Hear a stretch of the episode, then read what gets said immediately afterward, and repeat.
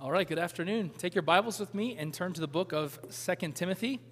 Second Timothy and chapter number 1. Very grateful to be able to preach to you this afternoon and excited to be in our, our afternoon service, our family service. You know, one of the greatest uh, challenges as a preacher is to preach to a wide range of audiences.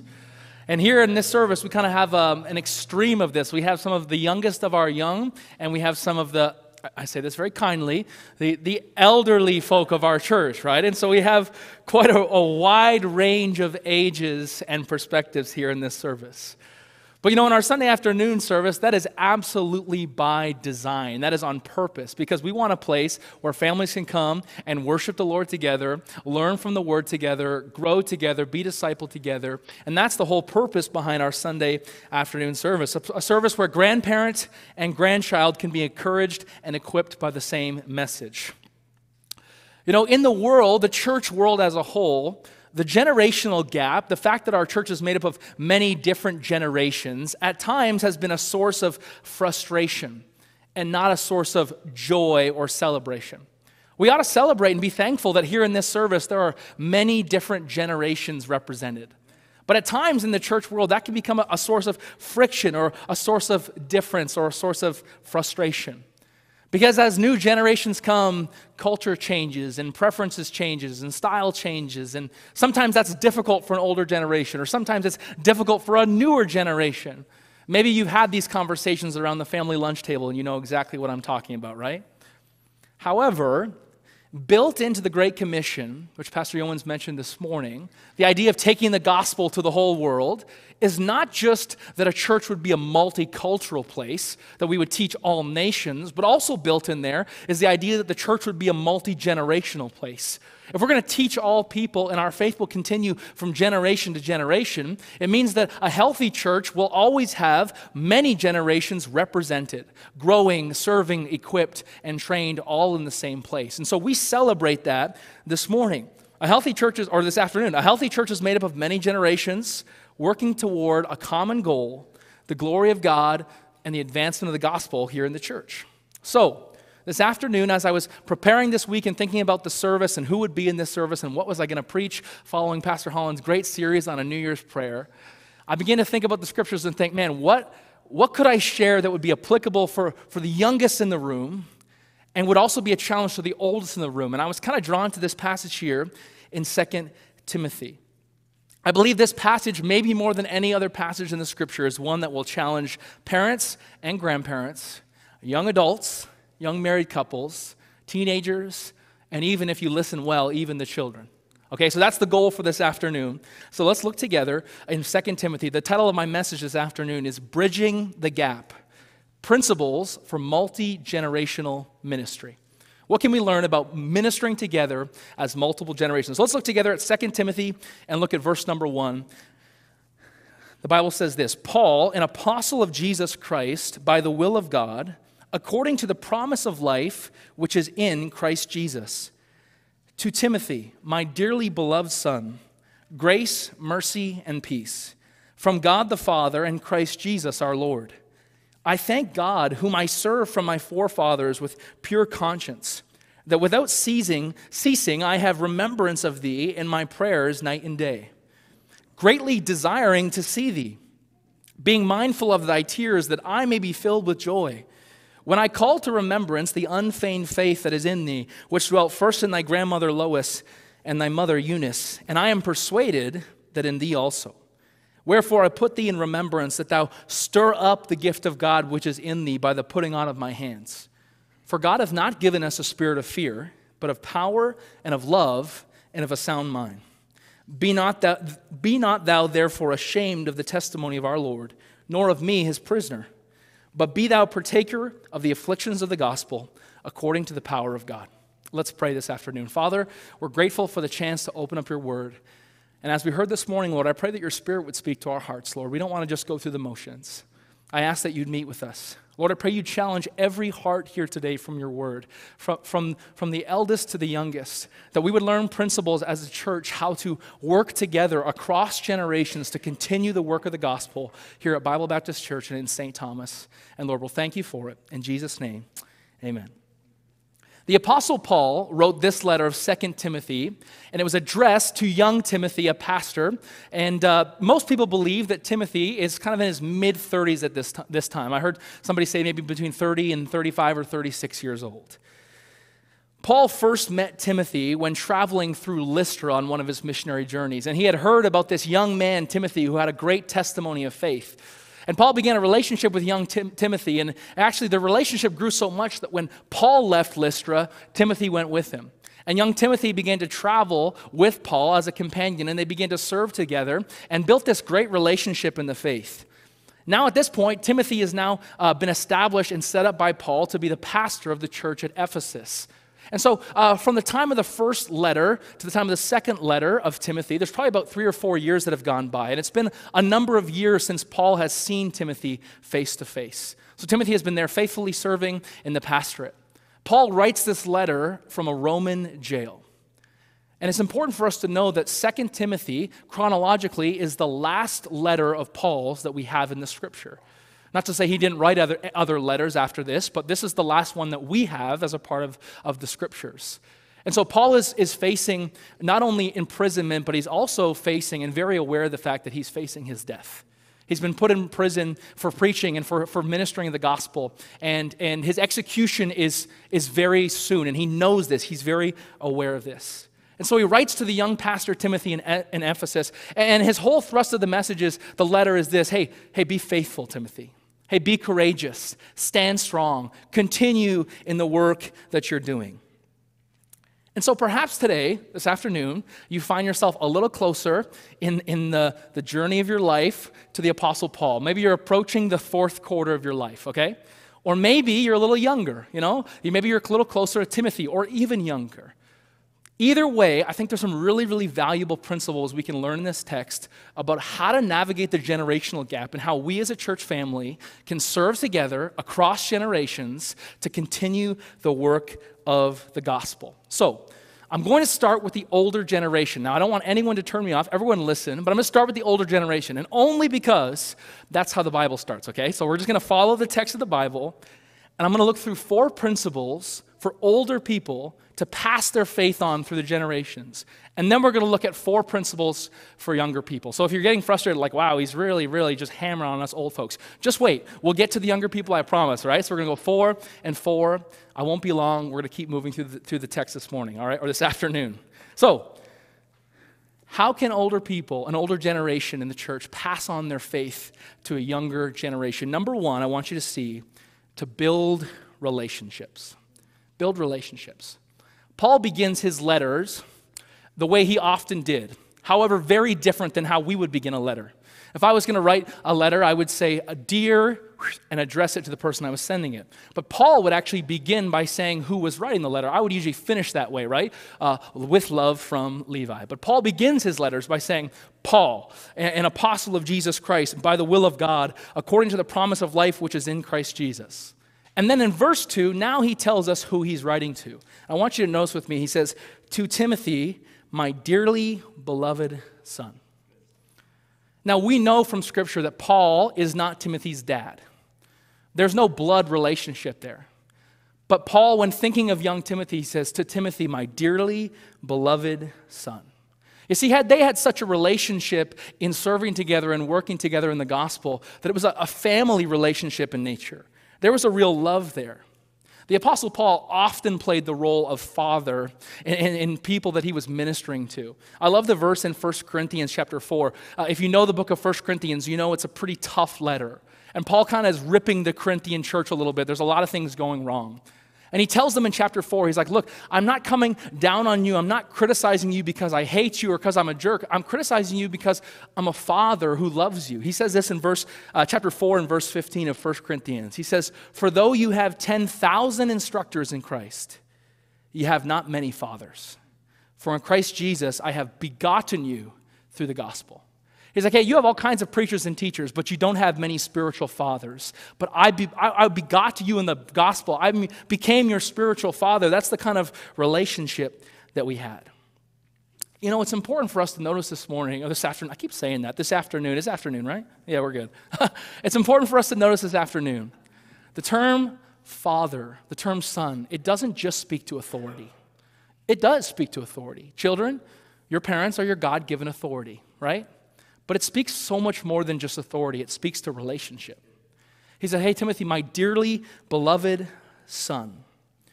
I wonder, church family, older generation, who are you building a relationship with for the purpose of mentoring and passing on your faith? Who in this church would you say is dearly beloved to you? Now, look, I, I, know we have some, some parents and some grandparents in the room, and I absolutely believe you have a responsibility to disciple your own family. But you know what? There's some people in our church, maybe here sitting in this room, that they don't, they don't have Christian parents and grandparents to disciple them. Or maybe you're a, a grandparent who has faithfully raised your kids, and man, they're up out of the house and they don't live in this area anymore. I mean, you've done well. You raised them in the things of the Lord, and they're off doing their own thing. And, and you now have the time and opportunity that you could be looking for, for children and young people and young adults in this church who are looking for spiritual mothers and fathers, who are looking for some sort of mentorship. And maybe you could take on the role of investing and building relationships with them. So I wonder who are you building relationships with for the purpose of passing on your faith to the next generation? So, number one, build relationships. Number two, I want you to notice as an older generation, be encouraging. Be encouraging. Look at verse number three. How does it start? Paul says, I thank God, whom I serve from my forefathers with a pure conscience, that without ceasing I have remembrance of thee in my prayers night and day. How about this? Greatly desiring to see thee being mindful of thy tears, that I may be filled with joy. Paul is encouraging Timothy. The last time, we don't really know totally, but, but no doubt either the last time they had uh, seen each other, Timothy had some tears, or perhaps Paul has heard stories that as Timothy's pastoring, man, he's going through some difficult things. He's, he's heard about Timothy's tears. He knows he's struggling, and he's like, Oh, Timothy, man, I, I want you to know that I thank God for you. I can't wait. I, I want to see you so that my joy can be filled. I'm so joyful when I think about what God's doing through your life. I think it's so important. This sets the tone for the nature of their relationship. Now, later in this, this, this letter, is Paul going to warn Timothy? Absolutely. Is Paul going to rebuke Timothy? Absolutely. Is Paul going to charge Timothy? Absolutely. But he starts off by saying, Timothy, I thank God for you. Man, I'm encouraged. Every time I, I pray for you every single day, I want to be with you. I thank God for what He's doing.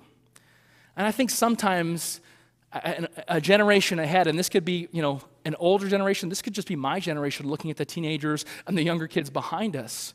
We can sometimes get frustrated by them and think, man, they, they don't see it. They don't see the error of their ways, or uh, they don't have it as hard as we had it. We can get frustrated and we can want to encourage them, we can want to warn them, we can want to charge them.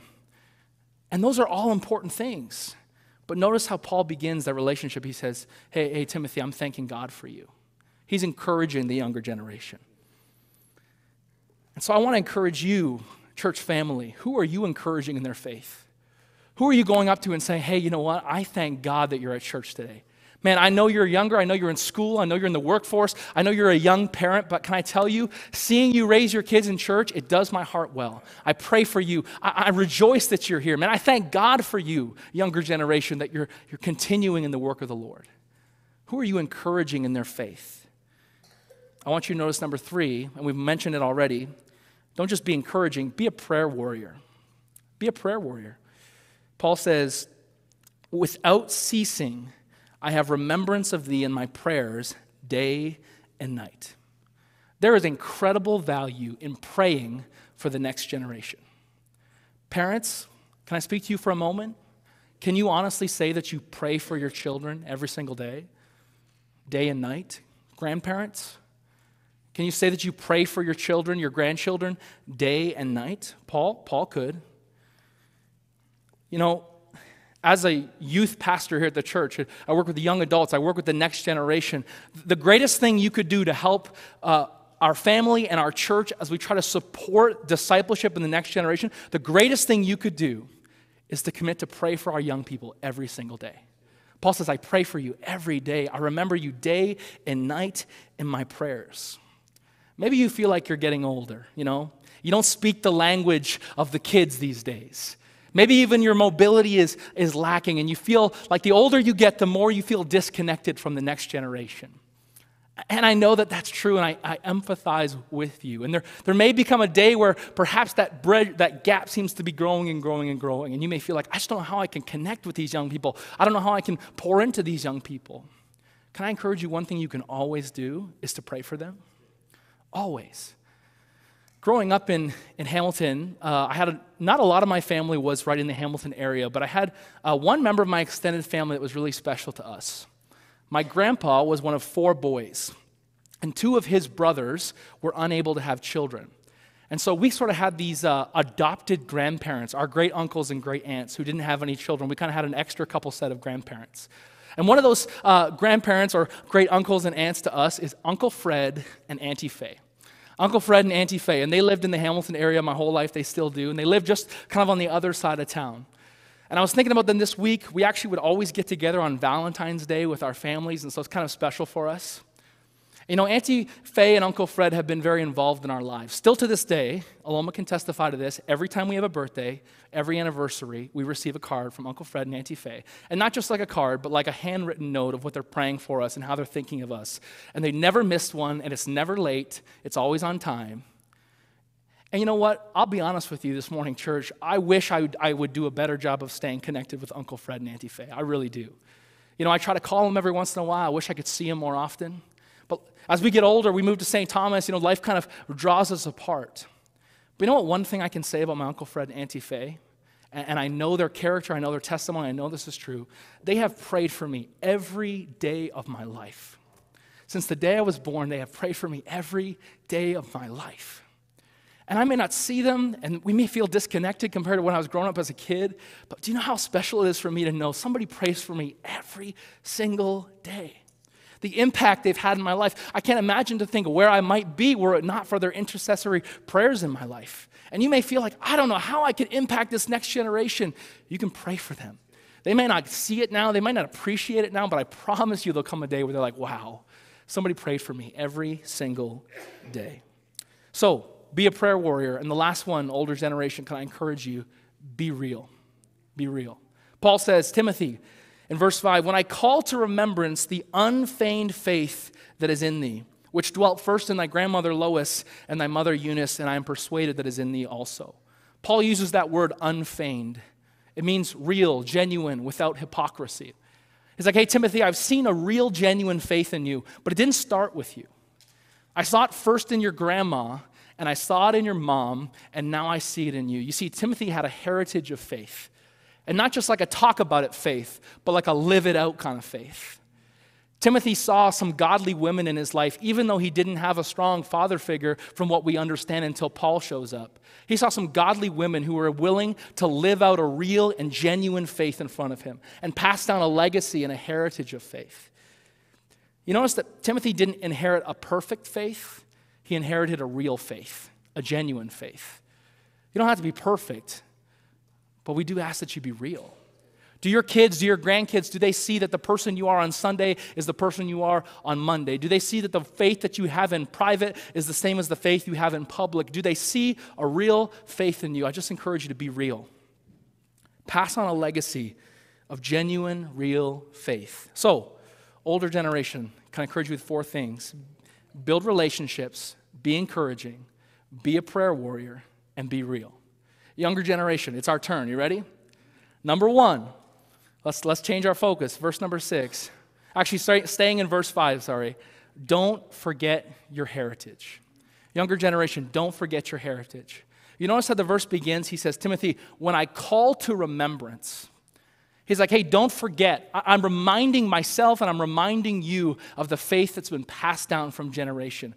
Don't forget the heritage that's been given to you. Don't forget the foundation that's been laid in your life, Timothy, a foundation of real, genuine faith. If you can sit here today and say that someone in your life, a parent or a grandparent, has passed on a heritage of faith for you, man, you ought to be able to praise the Lord for that. Don't forget that. And maybe you're here today and you're like, you know, Pastor Levi, I didn't have parents or grandparents who were Christians who passed on a heritage of faith. Can I encourage you something? With something? We are a church family, and this church has a heritage of faith. And maybe you're newer to this church. Can I encourage you? Get to know the heritage of faith of this church. Get to know some of the senior saints who have sacrificed and been faithful for years and years and years. Next time Pastor Stone and Ruthie are here, sit them down and talk to them about what it was like to come here when there was 13 people and how they gave their lives and knocked on doors and God began to do something. And talk to Pastor Holland and ask Brian Veldehuizen about uh, laying bricks and building this building. And talk to Pastor Yeomans about when uh, him and Beth first came here and began to serve. I mean, get to know the history and the heritage of this church. You may not have a personal, uh, physical family of heritage of faith, but, but we have a spiritual heritage. We got to get to know it, we got to be thankful for it. Now, are we going to build upon it? Absolutely. Are we going to continue to grow and, and move forward? Absolutely. But are we going to neglect and forget about our past? God forbid. Let's remember the heritage of faith that we've been given. Number two, don't, don't forget your heritage. Number two, don't neglect your gift. This, I believe, is really Paul's main idea when he writes to Timothy. He's like, hey, Timothy, stir up the gift. Look at verse number six. He says, Wherefore, and here's that phrase again I put thee in remembrance that thou stir up the gift of God which is in thee by the putting on of my hands. He's like, hey, Timothy, I've recognized by, by ordination, by the laying on of the hands, I've recognized God's gifting in your life. He said, God's gifted you in a great way. You have spiritual gifts. He's like, Timothy, stir them up. You know what that phrase means? It means fan the flame. Don't let the fire go out. Pastor Yeomans preached this morning about being connected to the source. And if, if you're here today and you have a testimony of faith, you have the Holy Spirit living within you, then you are gifted. God has given you a gift to use. And can I encourage you, young people, next generation, don't neglect the gift. Use your gift, develop your gift, stir up your gift. How are you serving? How are you using the gifts that God has given you? I'm not going to spend a lot of time here because Pastor Yeomans this whole year is going to go through purpose and finding our purpose. So I'm, I'm not going to get ahead of ourselves. But I just want to ask you very simply how are you using your God given gifts?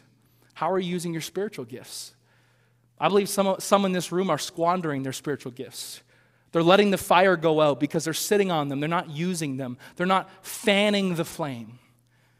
Maybe they're just down to a few coal embers or barely even sparks. I encourage you to use them, develop them, grow your gifts. Don't neglect the gifts of the Spirit. God gave them to you for your own fulfillment, for the development and health of the body of Christ, and for the advancement of the kingdom of God. Use them. Number three, younger generation, don't be afraid. Now, here's a, a, very famous verse. No doubt you probably heard it during COVID a lot, right? It's a great verse. It's one we can claim to. God has not given us the spirit of fear, but of power and of love and of a sound mind. That's a great verse. But it's important for us to recognize that in its context, this verse is talking about the use of our spiritual gifts. Paul's like, Timothy, don't be afraid to stand up and to use your gifts. Don't be afraid to do something great for the cause of Christ. God's not given us a spirit of fear. He's given us a spirit of power and of love and of sound mind, which means discipline and self control. I want you to consider the context and how powerful this would be for Timothy to be looking at Paul. Now, Paul is Timothy's mentor. He has followed him in the faith. And he is now realizing that following Paul means following Paul all the way to a Roman prison and eventually to his own death, right? Timothy's like, oh, follow Paul as he follows Christ. yikes. I don't like the way that this story ends. And here's Paul facing his death, and he's writing to Timothy. If there's ever a time to be like, hey, Timothy, you might want to keep it quiet a little bit, right? You might want to just take it easy on using your gifts for a minute because if you use your gifts, if you fan the flame, I mean, you might go to prison and you might die like me. But here's Paul at the end of his life in a prison saying, Timothy, I'm going to die for my faith and it's worth it.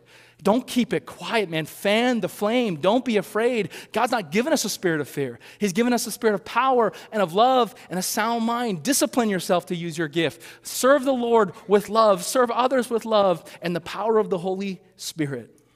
You guys know something about fire? It's noticeable, it draws a crowd.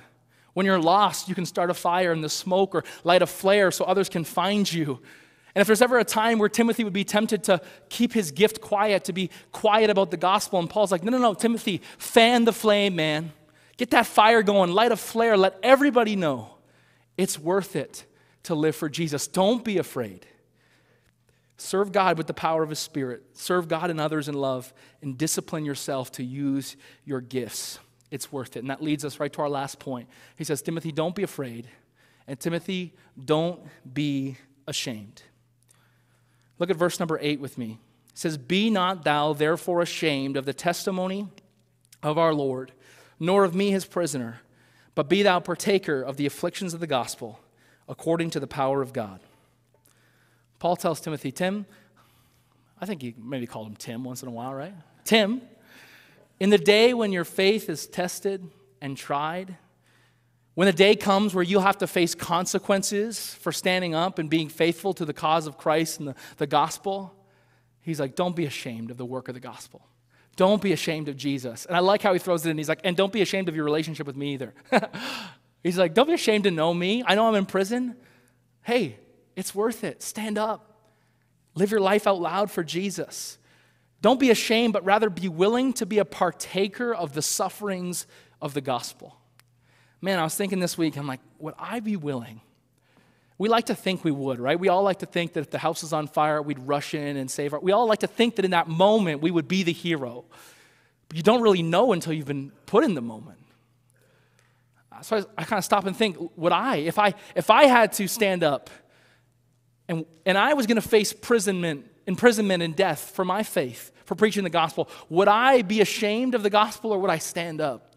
You think, I don't know if I could do it.